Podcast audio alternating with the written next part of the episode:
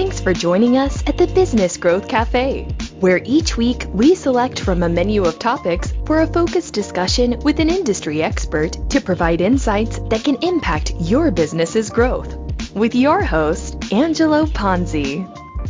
I am Angelo Ponzi, your host here at the Business Growth Cafe, and thank you for stopping by. We have a great show for you today. Now, I'm not sure who's listening, and hopefully you're the right people listening to this show, and if you're not, make sure you send it to whoever is thinking about starting a business. Now, you could be at the early stages of just an idea. You could be developing your pitch deck. You could be out searching for money. And today, I have Steve Hoffman. He is the CEO of Founderspace, one of the world's leading startup accelerators with over 50 partners in 22 countries. Founderspace was ranked the number one incubator for overseas startups by Forbes and Entrepreneur Magazine. Steve himself has invested in many startups on his own. He's also the author of 3 books, Make Elephants Fly, Surviving a Startup, and The Five Forces. And Surviving the Startup is a new book that's coming out, and we're going to talk about that as we get into it. But Steve we're going to dig into his knowledge. We're going to tap into his knowledge base that talks about the right way and the wrong way that you should be approaching your startup, not only in building your pitch decks, but reaching out to venture capitalists, thinking about raising money, how you value your organization, and all sorts of other things that you need to know in order to do this. Now, I've had the opportunity to grow a company, as I've talked about, but I've actually brought some products to market as well, too. And some mistakes I personally made. I'll talk about some of those. And you learn these things. But probably the biggest thing I want to talk about as we get into today's show is you just can't fall in love with your own product.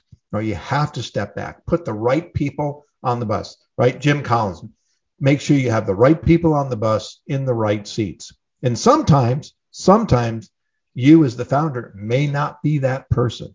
But we're going to get into all of that. So stay tuned. We're going to be talking to Steve in just a moment, and we'll be right back. At Kraft, our team of marketers provide consulting, interim, fractional, and leadership services, focusing on the strategic and analytical side of marketing. And we take a holistic view to drive business growth. We are marketing architects. We use research to gather the necessary insights from your customers, prospects, competition, and the market, to develop fact-based approaches to building effective and efficient growth plans. We call them marketing blueprints. Companies work with us when they need to launch, scale, or even pivot their business. By understanding how your company is positioned and perceived in the marketplace, we can help craft your messaging to be more relevant to your customers based on their needs, wants, motivations, and behaviors to ensure your marketing investment is optimized. After all, you wouldn't build a house without a blueprint, so why are you building your business without one? Visit Craft Marketing Architects to learn more. As I mentioned, I have Steve Hoffman. He is the CEO of Founderspace, one of the world's leading startup accelerators. I'm excited to have him here. Steve, welcome to the Business Growth Cafe. Angelo, it's great to be here. You know what? It's a glorious day outside. I forget, where are you at? I'm in the San Francisco Bay Area. Okay, and I'm in Orange County, California. So same state, different ends of it. And it's a beautiful day here, and it's actually warm.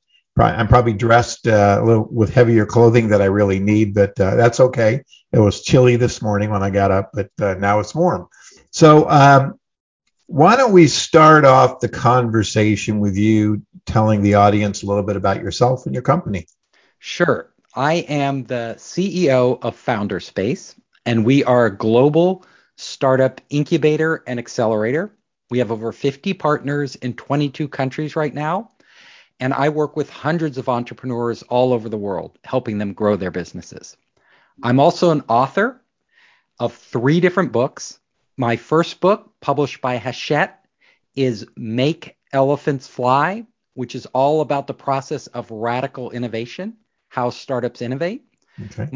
My second book, Surviving a Startup, is exactly what the title says. It's how to survive a startup, raise capital, grow your business.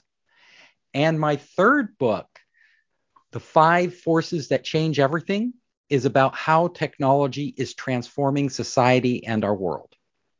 All right. Well, I know we're going to kind of talk a lot about startups today, so it's probably going to lean a little heavier on the second book. But you said something, and I want to just talk about it just for a second more. 50 partners, I believe you said, but 22 countries. So are you working with startups literally around the world? Yes. So I began Founderspace over a decade ago in San Francisco. That was after doing 3 venture-funded startups in Silicon Valley. I wanted to, first of all, help out my friends who were raising capital, and then it just kept growing. And we set up in the city of San Francisco our first incubator. And at that time, everybody was flocking to Silicon Valley from around the world to figure out how to innovate, how to do startups, how to get the next unicorn. And we made all these connections globally. And then they started inviting us overseas to collaborate with them. Okay. That's interesting. And then any particular countries that you see kind of the hotbed of innovation? Well, we do a lot across Europe. South Korea is very active. And of course, China is a huge market. So we have actually set up incubators in 5 Chinese cities. So we're in Hangzhou, Shenzhen, Wuhan, Nanjing, and Xi'an right now. Okay. Well, it does keep you pretty busy, and probably sounds like you don't get much sleep. No, I don't, because we're a global operation. Yeah, different time zones. You know, it's going to wake me up in 5 minutes. It'll be 2:00 in the morning, but someplace in the world, it's 2 p.m. Exactly. I love it. And how many people on your staff that are supporting all of this? So different incubators have different numbers of people. In the Bay Area, it's around 20. Overseas, like in China, it's about 20 per incubator, you know, including full-time and part-time, not including all the mentors we bring in. Okay. Yeah, and I think when we had first talked, you know, I'm a mentor here at one of the universities, and then I've sat in on several startup organizations and helped with some mentoring programs, and it's been fascinating. And, you know, a lot of times when I would see people present at a pitch fest, and, you know, I'd have all these comments that I would have liked to make, but I was just an observer, not a mentor at that point in time for those. And, you know, things that I see that people do wrong, or at least in my perception. Oh, yeah. Huge mistakes. Yeah, huge. And, you know, I've been fortunate. I brought some products to market for companies. I've actually built and sold a couple companies, and I had a product myself, which was more of an intellectual property, a research product that I sold, and just getting there and the mistakes that I personally made, which cost me a lot of money. It took a while to recoup that and find my groove. So I want to kind of start there. Normally, we start with all the positive stuff. We're going to start with some negative stuff. What do you see are the biggest mistakes that entrepreneurs make when they start to think about, you know, growing their business or starting a business? Well, the first big mistake most entrepreneurs make is that they dive right in. They get super excited by their idea, and they want to start building it. They want to start moving, and they don't spend enough time doing 2 things up front. Number 1, researching the market. They don't spend enough time looking at the competition, figuring out if there are people already doing this and how different really is their product than what competitors are offering. So a lot of times you think you're unique, but more often than not, the idea is already out there. And trying to compete with somebody already in the marketplace doing the same thing that's way ahead of you, it's almost always a losing proposition. The second thing they do wrong is they don't spend enough time building their team. They tend to pull together people who happen to be available and around them instead of really seeking out A+ players who are like the best people they could imagine getting and working hard to convince those people to join their team. Because I will tell you, you know, no matter what you're doing out there, there's going to be stiff competition. If there's a big market, there are going to be competitors. And if you go into the marketplace and you have a B team, not an A team, at some point you are going to drop the ball. You're going to fumble the ball, and somebody with an A team is going to pick it up and run with it, and they're going to beat you because execution is the hard part. Mm-hmm. So starting out with a great team is so critical. And I tell entrepreneurs, before you even dive into your idea, spend 80% of your time figuring out what team you want to work with. And let me tell you, having the right idea at the beginning isn't so important. It's a big myth out there that the light bulb goes off. You're like, oh my God, this is the idea that will change the world. And you just run with it. And it's a straight line. Almost always doing a startup is a very jagged line where you're constantly mm-hmm. course correcting, finding out things don't work, revising your idea, pivoting, and then moving forward. So entrepreneurs who most startups fail for one reason. They stick with the same idea that isn't working too long. Now, really great entrepreneurs, they go into the marketplace with a different mindset. They go in, I'm going to just figure out what the market needs. I'm not going to tell the market what it needs. I don't necessarily know what the market needs. I have a lot of ideas, and I have a direction, an area I want to focus on. And then they go in and they start testing things. They try one thing, it doesn't work. They try another thing, it doesn't work. They try another thing, and they keep trying. And if you have a great team with you running these experiments, you're going to hit upon something eventually. Yeah, that's great advice. I mean, it's not a straight line, it's a jagged line. And actually that's in some of my presentations, I talk about the road to growth, is not a straight line. And I show a couple pictures, but there's this one in particular where it's kind of this rocky climb and there's all these jagged, things and, in your way, blah, blah, blah. But the one stat that I throw up at the same time is that, and it's probably it's an older stat now, maybe a couple of years, but it was 92% of all strategies fail because of poor implementation. And I find that, to your point, is a lot of times it's not just the idea. It's like, how do you get that idea out there? And how do you follow through? And the other side of that, great product, great ideas, not the team to execute. And it still could fail. I mean, just because you have a fantastic idea. I mean, I'm sure there's products out there that would have changed the world, except unfortunately, they didn't know how to get it to market and do things with it, right? Exactly. I see that so often with startups. And once you get a team together, it's really hard to restructure. So getting the right team from the beginning, it's so critical to your success. How does someone that, let's say I have an idea, and how do I find the right people? I think I know how, but how would I'm talking about my listeners, but how would they find the right people to work on a project? And what's the enticement to get people to come on? So this is the thing. I get it from entrepreneurs all the time. They're like, I have no money, or I have very little money. How can I get A players on my team? These people will be working for Microsoft or Google or Facebook. They'll be earning six-figure salaries. I can't pay them that. Well, I turn around and I say, first of all, this is your first big challenge. If you can't bring together a great team, at the beginning stage of a startup, then maybe you aren't the ideal leader that you need to be to run a successful startup. Because really great leaders, they are able to convince people to join based on their vision and based on their passion for making change in a certain area.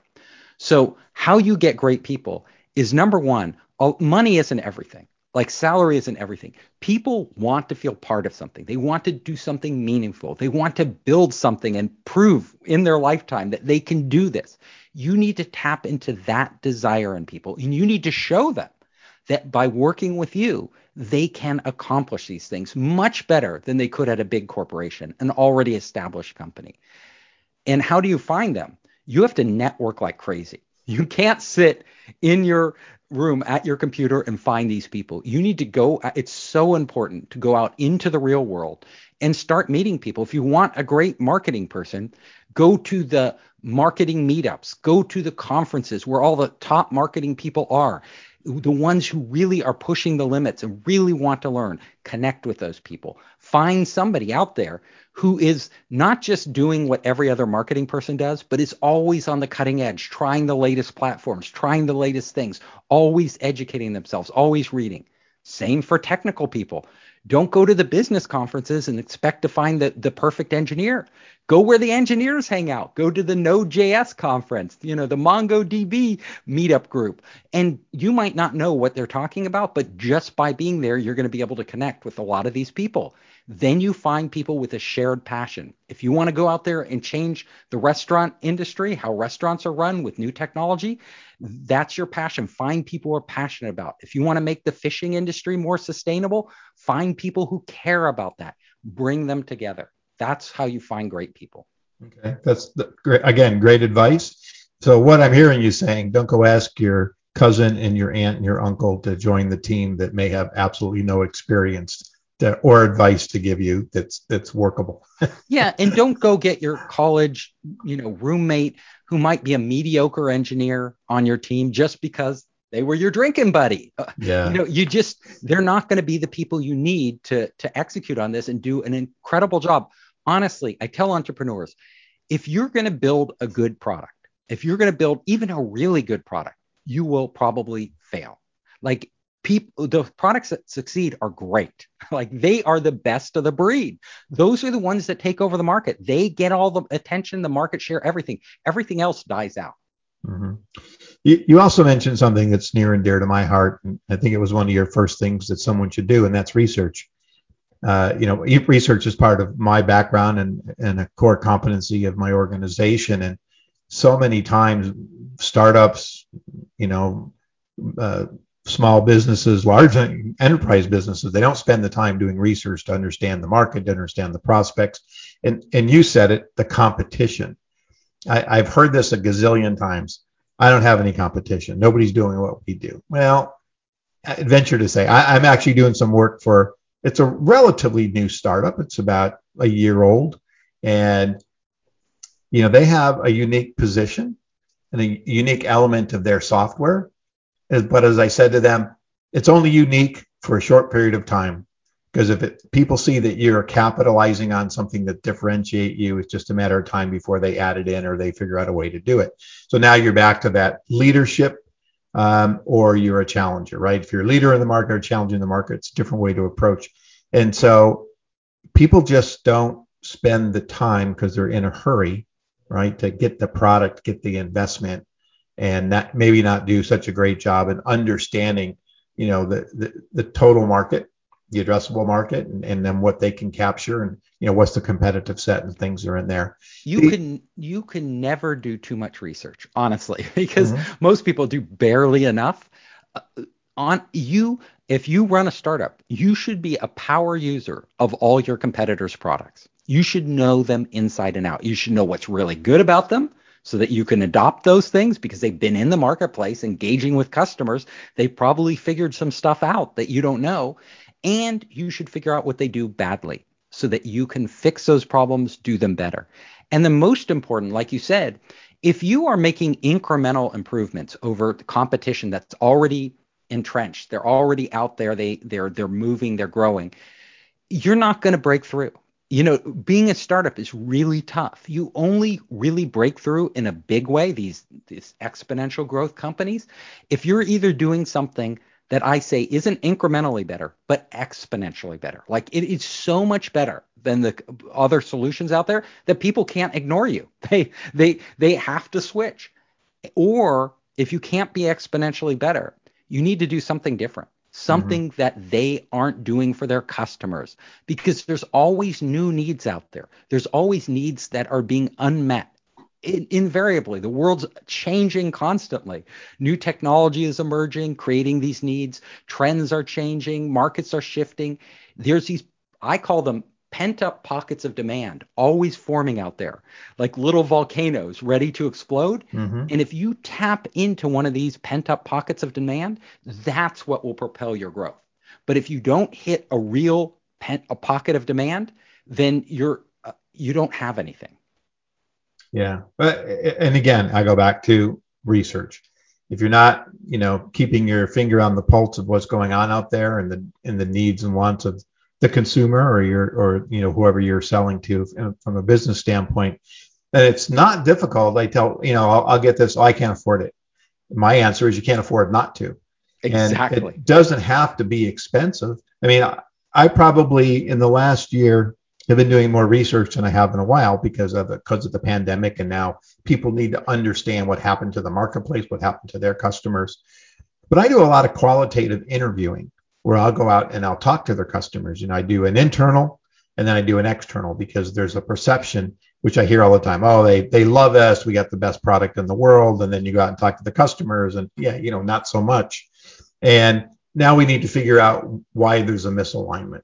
And I find it's the same, in the startup world. You have to understand, even though you don't think you have a competitor, there is a competitor because, sorry, business consumers out there, but you're not necessarily as smart as you need to be. And it's real easy to get confused if there's a lot of products out there. Again, this program I'm working on right now, indirectly, there's 100 companies that could be perceived as competitors, or at least a piece of what my client's doing. And so digging down to figure out what the real competitive set is and how we position and how we communicate and show that true differentiation is a struggle, and it takes time. It's true. No matter what idea you think of, there's somebody out there probably doing it some way, whether they're doing it with pen and paper, whether they're doing it with antiquated software, they're getting what they need done. So in the marketplace, there are always competitors. Like there's always some way, there's somebody out there and some tool that they're using. You just need to figure them out. Yeah. There was about a year ago, company internally created this business process management software for their company. Thought it was a great idea. They go, maybe we can market it to other people. So we got hired to do some due diligence. And, I went back to them and said, there's 452 companies already doing what you're doing. Now, is there an opportunity for you? Yes, because we found one, but it's in a niche you wouldn't have thought of. And there is an opportunity to grow, but that's where you need to enter. And, they were a little resistant at first, but then eventually they did. And we did some more due diligence and eventually about 6-7 months worth of work before they ever decided to actually launch the product. Go ahead. What you're doing for startups is what they need, not just in the beginning, but throughout their life. Like research is not something you do once and then walk away and figure, oh, I know the market now. No, you have to continually do research because the market's always changing. Yep. I like to say entrepreneurs should be having a continuous dialogue with their customers. And need I say, every business needs to have a constant dialogue with their customers. Exactly. It doesn't matter how mature you are. If you're not listening to your customers, if you're not getting feedback, if you're not engaging them, then you are going to miss the boat at some point. And I think that's probably in businesses in general, but especially in startups, right? Because they fall in love. We all fall in love with our products. And you can't tell us anything different. That happened to me when I was doing my research. I spent 9 years in the field doing teen research. And one day I said, I bet you I could start a company. I'm making this real short. So I did, but I followed the same pattern that I was doing the qualitative work with across the country and launched a quantitative study that mirrored it, which put me in competition with some of the big teen studies that are out there. Well, my goal was to sell to the surf, skate, and snowboarding industry, but the only people that were buying my studies were large enterprise companies, like the Fossils and the OPs and the Swatches of the world. And when I pivoted, I had to take 10 steps backwards because the markets were so different, their price points, the ability to understand information. They didn't have the infrastructure. And it really changed. And it took a few years to kind of get back on track. But I thought I had an idea, and I did. But it took time. It took time. And like you said, we all fall in love with our products, and love is blind. So when you're in love, you often ignore all the feedback. No, it's not right for you. It's not working. You just ignore it, and you charge ahead, only to find out that you should have listened. Yeah. So in my experience with startups, of course, a crucial element is the pitch deck.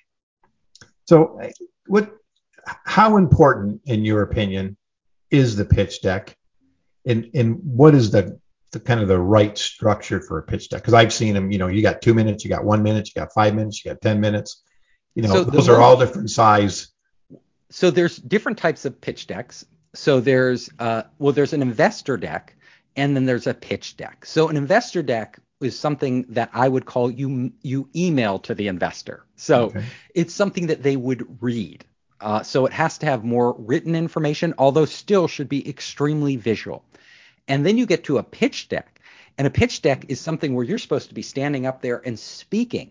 And in that case, it should have very few words and almost all visuals, because you want them listening to you. And people don't multitask very well. So when they're reading something on a PowerPoint and trying to listen to you, they're usually blocking out or not concentrating on what you're saying.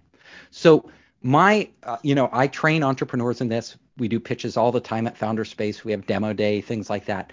When you get up there, when they look at a slide, they should literally be able to understand the main focus of that slide in 10 seconds. And then you start, or less. And then their focus has to shift to you and what you're saying. And each slide should make 1 point. You shouldn't have a slide that makes 2, 3, or 4 points. Mm-hmm. It's too confusing for people. The most important thing you can do in a pitch, whether it's 2 minutes, 5 minutes, 20 minutes, the most important thing an entrepreneur can do is right up front explain what your product does. Because if you don't clearly communicate what your product or service is to the investors out there in the room, then the entire rest of the pitch, they are just trying to figure out what your product is. They're confused. So I've seen pitches where it's like halfway through or near the very end that they fully explain what their product does. And I've been in these, like I'm an investor, I invest in these startups, and that entire pitch, I didn't know what they were talking about until eventually I figured it out, and they missed their opportunity. So number one, if you only do one thing in a pitch and one thing only, just explain what your product or service does and what the value is to the customer. Just do that. Once you've done that, then there's all sorts of things that are important.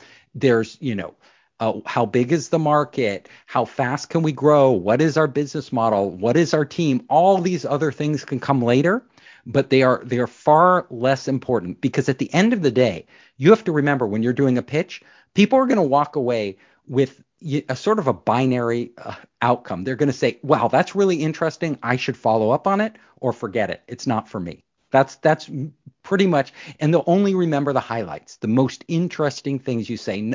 So don't go too deep on technical and all these details of your business. They're not going to remember it. They just have to get the big picture. Well, and then you need to generate the interest, and then if there's interest, you can get into all the, then you meet them. Oh, the nitty gritty, yeah. Yeah, and then that's when you go even deeper. In determining the size, I mean, I know how I go about it when I have an assignment, but as an entrepreneur, I have this idea, what is the potential size of this market? How cluttered is it? Those kinds of things. How is, besides research, are there any other tips and pieces of advice you would give to entrepreneurs to help them figure out their size of the market? So investors, if they're experienced, if they're not experienced, they might not have this, but experienced investors pretty much can recognize a big market when they see one. They don't need a lot, and all the data that you can from Gartner Group and all these others, people just sort of gloss over that. They're like, oh, okay. It's a multi-billion dollar market, blah, blah, blah, blah, blah. So, but let me tell you, in order for venture capital in Silicon Valley to be interested, institutional venture capital, you would need a billion-dollar plus market, usually multi-billion dollar market. That's what they're looking for. So most of the markets that either they're really big or they're not. They're just small. And if they're really niche markets, then the VCs aren't going to go after them. If they're really big, they're probably already on their radar. So people shouldn't waste too much time with this. It's much more important for an investor like me to understand what your customers actually, what their problem is, what they need from you, and what they're getting from you. Those are the things we need to see. And we want to see proof. We want to see some demonstrable data that the customers are going to gobble this up. They need what you have, and they need it not like tomorrow. They need it yesterday. They were like, really like, oh my God, give me this product. I need it now. If it's like, if you show them that, then, and I know it's a big market already, I'm super excited. If it seems like a nice to have product for a lot of whoever you're selling to, oh, it's nice to have, you're dead in the water. Like, people don't buy nice to haves. They buy what's their top five priorities. So whatever their top five priorities in life are, you know, I want to increase revenue. I want to be more efficient. I want to solve this critical problem. Those things they go after. And then if it's not on their even top five or top three is even better, your customers aren't really your customers. Okay. Yeah. I remember seeing a pitch and it was like, it's a $10 billion market and we're going to get, 25 or 27% of it in the next 3 years. It's like, it's just not conceivable. We don't like those top-down approaches. So as an investor, we want what's called bottom-up. So we don't want to say, oh, this is a $10 billion market. Even if we captured 2% of this, it's this much money. Anybody can say that. What we want to see is from the ground up. Have you talked to customers? Have you engaged them? What research have you done? Specifically with your target customers. Why do they need this? Can you show me some proof? How are they doing this now? How is your solution better? What value are you providing? That's what we want to see. And that's a great point, because a lot of times I've been in meetings and it's always about, what's the size of the market? How are you going to capture it? What's your plan? But really kind of that bottom up approach makes a lot of sense. I mean, and that's kind of what we do when we're building strategic plans for clients. It's like, I know where in this case, they're already in business, but they're $5 million today and they want to be $25 million in 3 years. Okay. That's a huge leap, but let's work backwards. Let's deconstruct. And that's what we do. We deconstruct everything. Is it even feasible? Do you even have the customer base that's going to give you renewals?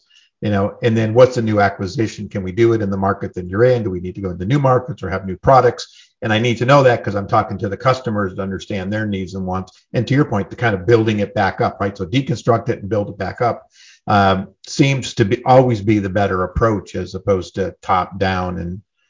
And so I do like that. Yeah, so the top down stuff, you don't even have to worry that much about it. What you really need to worry about is building it from the bottom up. What's your foundation? What's this business built on? Have you spent time with customers? What are their reactions? Can you prove that they'll buy it in any sort of way? Or have they submitted orders to you that are pending? What do you have? Right. And that goes back to quote unquote research. Yes, exactly. I wish I could have a research sign flashing right now, because that's it's always, trying to convince people that and people being businesses, that research is important, and not just today, but every day. You need to have an ongoing, whether it's, I do a thing on establishing a competitive intelligence program. Why? Because things change. Oh, yeah. And you should be monitoring all your competitors. You should be figuring when they add a new feature, when they change their plan a little, when they do a new marketing campaign, you should know about it, because they may have figured something out that you don't know. And that thing could really be working. So let's say people are doing it right. Now it's time to raise some money.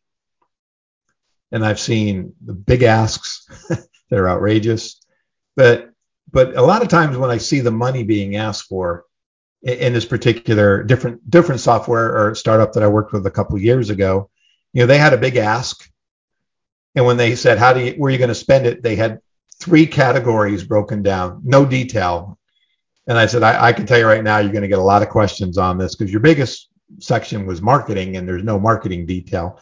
And then you group together marketing and sales. But what does that mean? So what kind of advice can you give to the listeners that are doing this about the kind of details they need and the kind of asks they can make? From a venture capitalist. Yeah. Yeah. So when you go into a venture capitalist, I'll give you a story. So I worked with this entrepreneur. He was really creative, really smart, came out of Adobe. He had sold a previous startup to Adobe, so he's very experienced. And he had this vision for a future product that was amazing. And he created this professional quality video, which so perfectly captured what his product would be once it was funded. So I thought that he did everything perfectly. You know, people respond to visuals, to seeing stuff, to stories. His 3-minute video basically showed you that what that product would be and how people would use it in such a beautiful way. So whenever he showed this to investors, they went crazy. But he was asking for valuation for his stage that I thought was way out of range. So this was, you know, like a while back, but he was very early stage. He's asking for a $15 million pre-money valuation. And I was like, look, you just got out of the gate. You have a great video, but you really don't have much else. You know, you're lucky to get $5 million at your stage. You know, asking for 15, it's just too big an ask. Everybody's going to walk away. I go. And I introduced him to some investors, and they met with him. They loved what he was doing, but they're like, wow, this is too high, you know, what you're asking for your stage.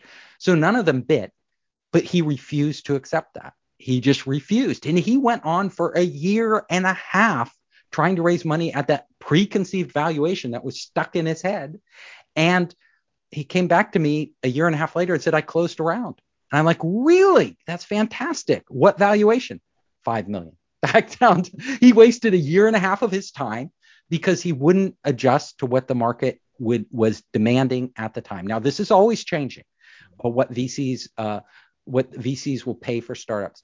When you go in to pitch VCs, I like to say, don't pitch them. Don't try to sell them.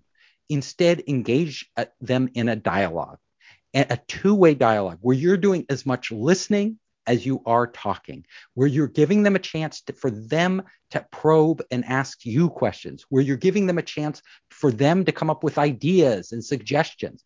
The reason this is so important is because it shouldn't be a sales pitch to a venture capitalist.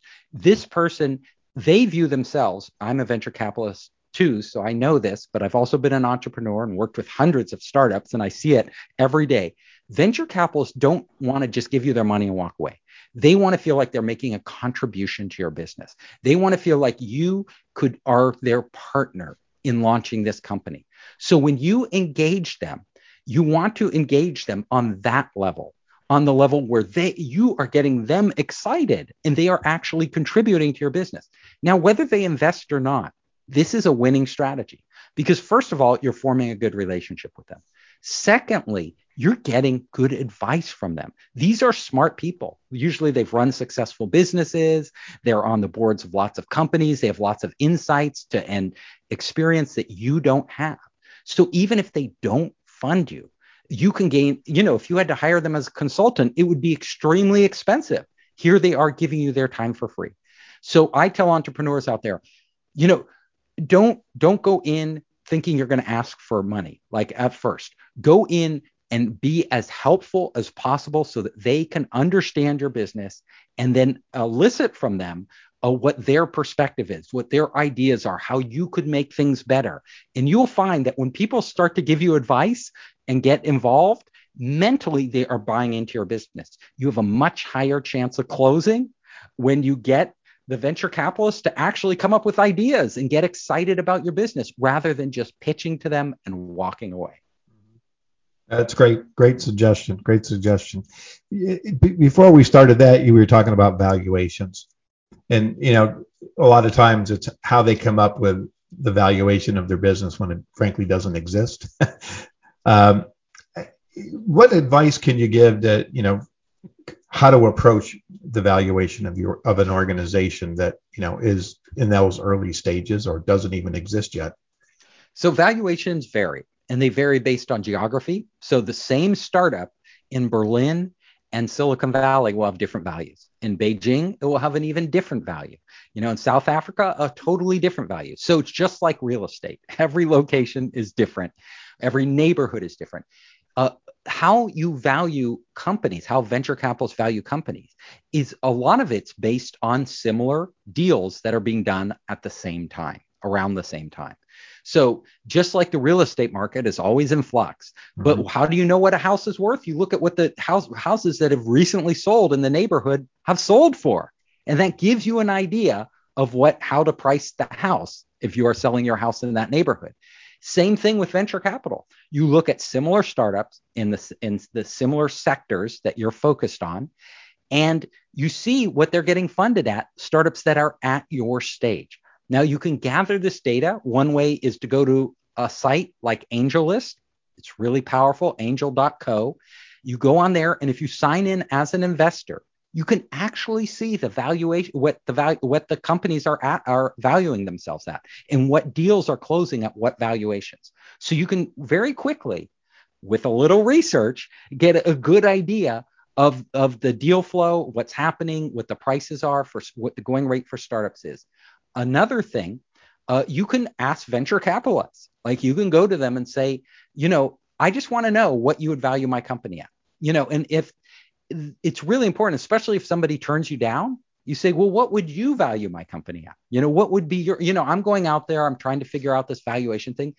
Honestly, the more points of data you gather, the more people inside who are seeing lots of deal flow that you can get their advice on your valuation, the closer you will come to what the market is commanding right now. And really, you don't want to be too far outside of range. You don't want to overprice, like I said before, because you'll end up wasting your time with trying to raise money and not getting it. And you don't want to underprice, because then you're leaving money on the table. So you want to hit kind of that sweet spot in the middle. And there is no magic number. I mean, today in Silicon Valley, valuations are insane. Like, they've never been higher. It's a seller's market. If you're a startup, it's great times for you.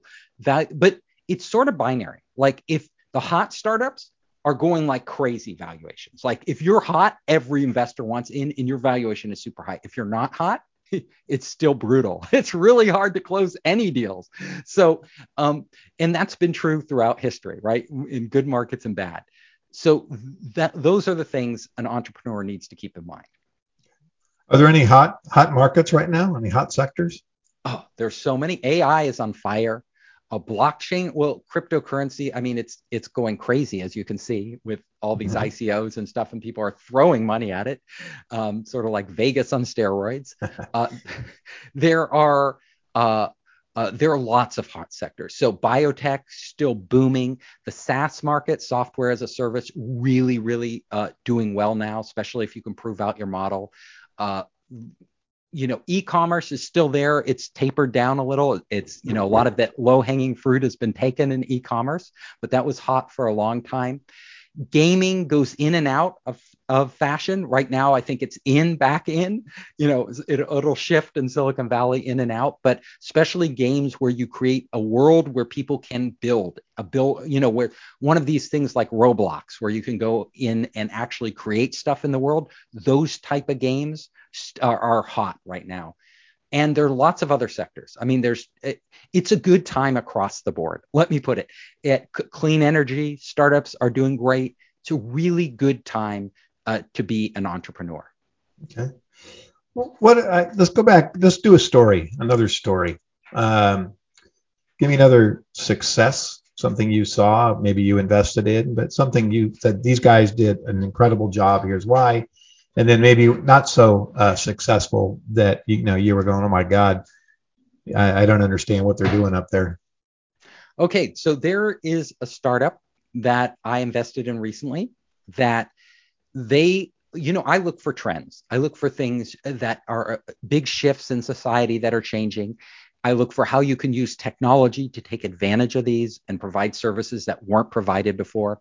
So one of the companies I invested in, we're targeting how do you get a more diverse workforce for big enterprises. So big enterprises who want to hire at, executive level positions, but basically all positions, and diversify their workforce. And allow in more women, more people of color, all of this. And they built up an entire database, the largest database in the world of people, of diverse people that HR managers in companies could go to and hire from, and they have done phenomenally well. So, because, this has been a big trend over the past, especially in Silicon Valley, over the past 5 to 10 years, it's been, all these companies are under pressure now to actually diversify their workforce. And they had the right thing at the right time. And they have so many customers. It's unbelievable. So that's one that's done really well. Others, I work with a lot of startups, and a lot of them, they're struggling to actually make headway. And there are companies out there. Let me think of one that hasn't done well. So there's one startup out there that I've been helping, and I won't name these startups because of course I want to keep their stuff confidential, but especially the ones who aren't doing well. He's a great entrepreneur. He's really amazing. But I went out with him. His idea sounded great on the surface, but I went out with him to investors. And the more investors I talked to, the more holes they poked in his concept. So we went out, we did our research, right? We went to investors because his thing was he was building an investment platform, and he wanted to get these investors onto his platform. How do you do that? How does it work? And the investors just weren't that excited.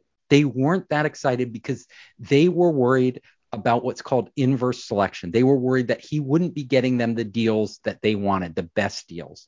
And so it was very hard to convince them. And I have a rule, and it's a solid rule. If you have to educate your customer on why your product is better, you have a losing proposition. Do not be in the business of educating customers. Really, the products that take off, it's when a customer sees it and they're like, oh my God, I need this. That's what I need. I've been waiting for this to come along and it's here. I want it. If you have to explain to them why they should want it, well, it's going to be really, really hard. So whenever you're in a business and you find yourself explaining to customers why they need your product, oh my God, just get out of that business. Yeah. Interesting. All right. Well, this has been just fascinating. Is there anything else that we haven't talked about that's kind of your rule of thumb when you're personally investing? Oh, I have a lot of rules of thumb that I look for in startups. So one of the things that I really like to see in a startup is I like to say, I don't invest in products or services. I invest in platforms. And I'll tell you why. Because a product or service can usually be easily replicated. You come out with a new gadget and, a year later, 100, if it's really cool, 100 other people have copied that gadget. If you come up with, a service, there's a lot of other people who could jump in the market and provide the same service. When you come up with a platform, it's different. Now, platforms are different because first of all, they lock in customers. And they not only really good platforms not only do this, when they get a customer, they don't just get a customer, have them buy from them, and then that customer walks away and they never see that customer again. That's a tough business because you're always having to acquire new customers, which is one of the most expensive things a company does is acquire customers. So I like companies when they get a customer, the customer comes onto their platform. And the more the customer uses their platform, the more value the customer derives from it. And not only that, the really good platforms are ecosystems. So the more customers they bring in and the more partners they bring onto their platform, the more valuable that platform becomes to all participants. Now, let me give you an example. Salesforce. Salesforce isn't the best CRM out there. It's a little antiquated, it's clunky, it's hard to learn, it's not streamlined, it's not the cheapest, none of these things. Why are they dominating the market? Well, they have built the most robust ecosystem of anybody. They have no competition in that because they were early on and they brought in not only their customers to use their CRM, but they brought in all these third parties to create additional applications for the customer. So when a customer comes in, they start using all these different things from all these different parties, which they can't get anywhere else because there's nobody else with that robust ecosystem. And then they can't transport it to some other CRM company. So somebody else could come by and they're half the price with a better CRM, but they don't have all these other things that the customer has grown that they really need. And the more customers they brought in, the more third parties, developers they have creating new products and services for these customers. Incredibly valuable. That's why Salesforce is worth so much. Same on Amazon. The more buyers and sellers you bring in, the more value they add to each other. The more buyers you get in, the more sellers come, and the more sellers come, the more valuable to the buyers, because the more selection they have, the better price they have. All of these. So whenever you're doing, think beyond just a narrow product or service. And those are the investments I love. That's great. I'm flashing on, and I won't say their names, but I use a WYSIWYG website builder. And I've been on it a long time. When everybody else said, oh, that platform is horrible. It won't do this, won't do that. Don't get on it. But I did. And now they have so many apps and so many applications that I have integrated into my program.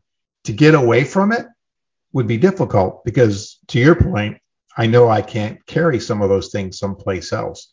And they're better than some of the other tools that are out there. So they've captured me as a client. I'm also a referral partner now. I don't get any money for it, but I love making recommendations. I just hopped on a marketing automation platform. I'm actually paying for another one that I just don't use because it's too complicated. And there's so many tools on it that I can't figure out what they're doing. And just in my discovery, I've been on it about a month now, I have all these integrations I can do. And so once again, I see that the value is more than just the platform itself, but it's everything else that I can integrate into it. Yeah. And so I understand what you're saying, and it's beyond just a service, right? It's beyond a particular product solution. It's really a platform. I love that. Yeah. What inspires you to get in when you get up every morning? What inspires you? So I love what I do. I love working. You can probably tell I'm pretty passionate. I can. I love working with entrepreneurs. I love helping them out. I love growing businesses. And so this is like a dream job for me, because every time I engage with a new entrepreneur, a really smart entrepreneur, I'm learning something. I'm not just teaching and sharing my knowledge, but they're opening up all these new vistas for me about their market, how it works, the new technology they're using. So it's like a two-way street, and I love to learn. So that is why I love this, what I do so much. Okay. Well, fantastic. On that note, we're kind of coming down to the end here. So let's do this. Why don't you give me 2, 3, 4, 5 kind of parting tips, cautions, whatever you want to call them, that for my listeners that are thinking about starting a business or have started a business, trying to raise some money, those kinds of things. Okay. So I'll give you another tip. When you structure your business model, go for recurring revenue. So if you can get a customer to pay you over and over and over again, even if it's just a little amount of money, tends to wind up being a lot more money than if they just pay you once. So that's really how you can scale revenue. It's also very predictable. And I'll give you a second tip, and that is that when you are dealing with your board of directors, which a lot of startups entrepreneurs have to do, they get in investors who are on their board, it pays not to conceal information from them. So a lot of entrepreneurs are afraid that if they show them bad reports or problems they have, that the investors will lose confidence. But the reverse is true, because more often than not, the investors find out anyway that things aren't going as you say. So don't sugarcoat it. Give them the real facts and make them your partners in solving your problems. Okay. Great advice. It does come out in the wash, and the last thing you want to be doing is trying to hide a lie.